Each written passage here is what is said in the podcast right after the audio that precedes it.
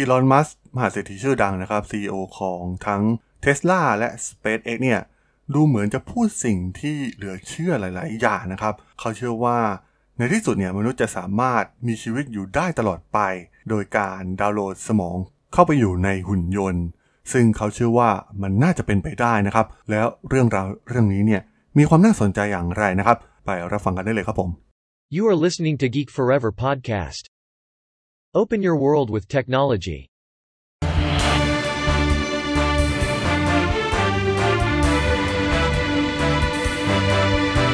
This is Geek Daily. สวัสดีครับ ผมดนทลาดนจากดดนบล็อกนะครับ และนี่คือรายการ Geek Daily นะครับ รายการที่จะมาอัปเดตข่าวสารวงการธุรกิจเทคโนโลยีและวิทยาศาสตร์ใหม่ ๆ ที่มีความน่าสนใจนะครับ EP นี้มาพูดถึงเรื่องราวใหม่ล่าสุดที่อีลอน มัส เชื่อว่ามันจะเป็นไปได้นั่นก็คือการดาวน์โหลดสมองของเราเนี่ยลงไปอยู่ในหุ่นยนต์นำสติความคิดความทรงจำต่างๆนะครับ ที่เรามีอยู่เนี่ยใส่ลงไปในชิปทางคอมพิวเตอร์ได้นะครับ ซึ่งมัสเองเนี่ยได้กล่าวว่าวิวัฒนาการที่เกิดขึ้นเนี่ยของรูปแบบหน่วยความจำคอมพิวเตอร์ในปัจจุบัน ตอนนี้ต้องบอกว่าความทรงจำของเราเนี่ยถูกเก็บไว้ในโทรศัพท์ คอมพิวเตอร์ ด้วยรูปภาพหรือวิดีโอนะครับ ทั้งโทรศัพท์และคอมพิวเตอร์เนี่ยช่วยเพิ่มความสามารถในการสื่อสารทำให้เราสามารถทำสิ่งที่อาจถือได้ว่ามันเหมือนเป็นเวทมนต์นะครับ ซึ่งเมื่อก่อนเนี่ยลองจินตนาการกลับไปในยุค 20-30 ปีที่แล้ว แล้วมองเห็นภาพในตอนนี้ ผมคิดว่าหลายๆ คนเนี่ยก็คงจะไม่คิดว่ามันจะเกิดขึ้นได้ และดูเหมือนว่าอีลอนมัสเองเนี่ยจะเป็นคนหนึ่งนะครับที่ทำสิ่งที่เป็นไปไม่ได้เนี่ยให้เป็นไปได้ในหลาย ๆ อย่างแล้วนะครับ ทั้งธุรกิจ ของเขาเองนะครับและเป้าหมายใหญ่ ๆ ของเขาเนี่ยเขาก็ทำได้สำเร็จรวมถึงเป้าหมายในอนาคตที่เขาคิดว่าเราเนี่ยจะไปอยู่ในดาวอังคารเลยด้วยซ้ำนะครับ ถือว่าเป็นฝันที่ใหญ่ที่สุดของอีลอน มัสซึ่งสำหรับแนวคิดในการยืดอายุมนุษย์ โดยการดาวน์โหลด สติสมองทั้งหมดข้อมูลในความจำลงในรูปแบบของชิป หรือร่างกายที่เป็นสังเคราะห์เนี่ยเป็นสิ่งที่อยู่ในนิยายไซไฟมานานหลายทศวรรษนะครับ นวนิยายไซไฟในปี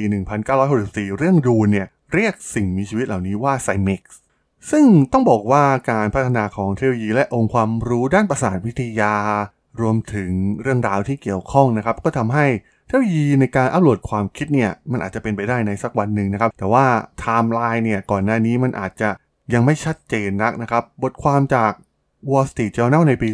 2019 ศาสตราจารย์ไมเคิล กราเซียโนนะครับศาสตราจารย์ด้านจิตวิทยา และประสาทวิทยาที่มหาวิทยาลัยพรินซ์ตันเนี่ยได้เขียนถึงเรื่องนี้นะครับว่าการอัปโหลดความคิดเนี่ยต้องใช้เทคโนโลยี 2 อย่างด้วยกันหนึ่งก็คือสมองเทียม และการสแกนสมองของมนุษย์ที่สามารถวัดได้อย่างแม่นยำว่า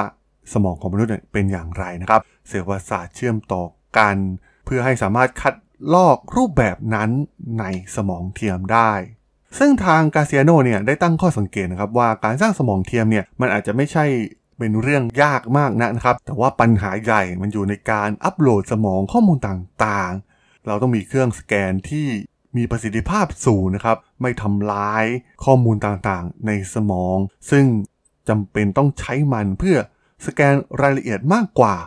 ร้อยล้านครั้งเลยทีเดียว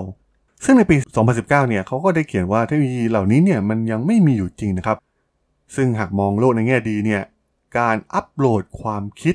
ไปยังชิปคอมพิวเตอร์เนี่ยอาจจะใช้เวลาหลายทศวรรษ แต่ก็ต้องบอกว่าหนึ่งในสตาร์ทอัพของอีลอนมัสก์ในปัจจุบันก็คือ Neuralink นั่นเองนะครับ ที่ตอนนี้เนี่ยกำลังทำงานเพื่อพัฒนา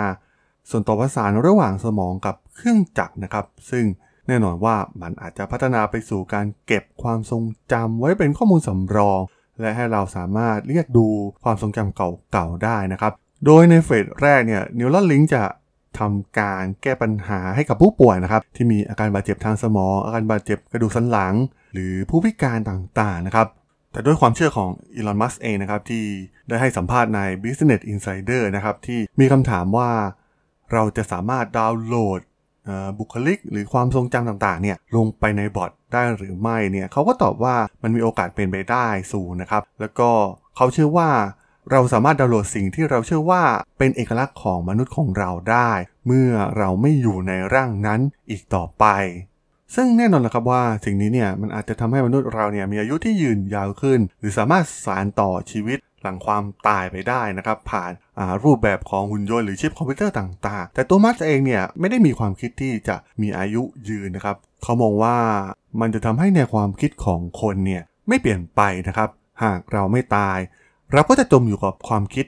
เดิมๆ สังคมจะไม่ก้าวหน้าไปข้างหน้านะครับ ซึ่งถือว่ามันเป็นปัญหาร้ายแรงมากๆอยู่แล้วนะครับสำหรับผู้สูงวัยในปัจจุบัน ตอนนี้ผู้นำหลายประเทศเนี่ยมีอายุมาก และยึดติดกับกรอบความคิดแบบเดิมๆ แม้กระทั่งในสหรัฐอเมริกาเองเนี่ยเหล่าผู้นำเหล่านักการเมืองต่างๆเนี่ยก็จะค่อนข้างเป็นคนที่เก่าแก่หัวโบราณนะครับ ซึ่ง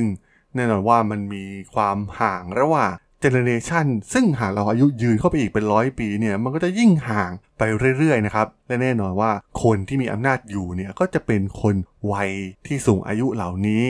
ซึ่งมันยากนะครับที่จะทำให้ประเทศต่างๆเนี่ยเปลี่ยนแปลงโดยคนรุ่นใหม่ ๆ ได้ เพราะว่าคนที่มีอายุมากๆ ก็กลุ่มอำนาจ กลุ่มเศรษฐกิจ กลุ่มอิทธิพลของพวกเขาอยู่นั่นเอง ก็ต้องบอกว่าเป็นเรื่องราวที่น่าสนใจนะครับกับความเห็นล่าสุดของเขาที่ได้มีการสัมภาษณ์ไป แต่ว่ามันก็เป็นเรื่องราวที่มัสเคยมีเป้าหมายมานานแล้วนะครับ เขาลงทุนในหลาย ๆ สตาร์ทอัพที่เน้นไปที่การเปลี่ยนแปลงไปสู่โลกอนาคตแทบจะทั้งสิ้นนะครับ ไม่ว่าจะเป็น Tesla SpaceX SolarCity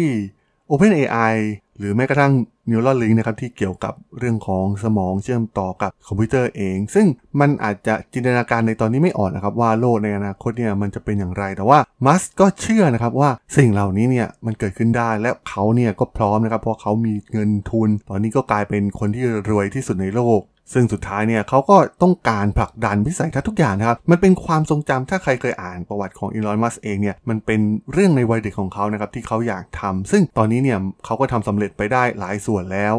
และแน่นอนนะครับว่าเรื่องการดาวน์โหลดสมองลงไปในชิปต่างๆเนี่ยมันก็อาจจะเป็นความท้าทายอย่างหนึ่งของอีลอนมัสที่เขาต้องการทำให้สำเร็จอีกครั้งนั่นเองครับผมสำหรับเรื่องราวการดาวน์โหลดสมองลงไปในชิป จากอีลอน มัสใน EP นี้เนี่ย ผมก็ต้องขอจบไว้เพียงเท่านี้ก่อนนะครับสำหรับเพื่อนๆที่สนใจเรื่องราวทางธุรกิจเทคโนโลยีและวิทยาศาสตร์ใหม่ๆ ที่มีความน่าสนใจก็สามารถติดตามมาได้นะครับ ทางช่อง Geek Flower Podcast ตอนนี้ก็มีอยู่ในแพลตฟอร์มหลักๆ ทั้ง Podbean Apple Podcast Google Podcast Spotify YouTube แล้วก็จะมีการอัปโหลดลงแพลตฟอร์ม Blockdit ใน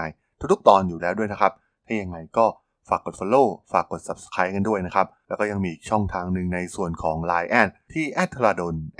t h a r a d h o l สามารถแอดเข้ามาพูดคุยกันได้นะครับ ผมก็จะส่งสาระดีๆ พอดแคสต์ดีๆ ให้ท่านเป็นประจำอยู่แล้วด้วยนะครับ ถ้าอย่างไงก็ฝากติดตามทางช่องทางต่างๆ กันด้วยนะครับสำหรับใน EP นี้เนี่ยผมต้องขอลากันไปก่อนนะครับ เจอกันใหม่ใน EP หน้านะครับผม สวัสดีครับ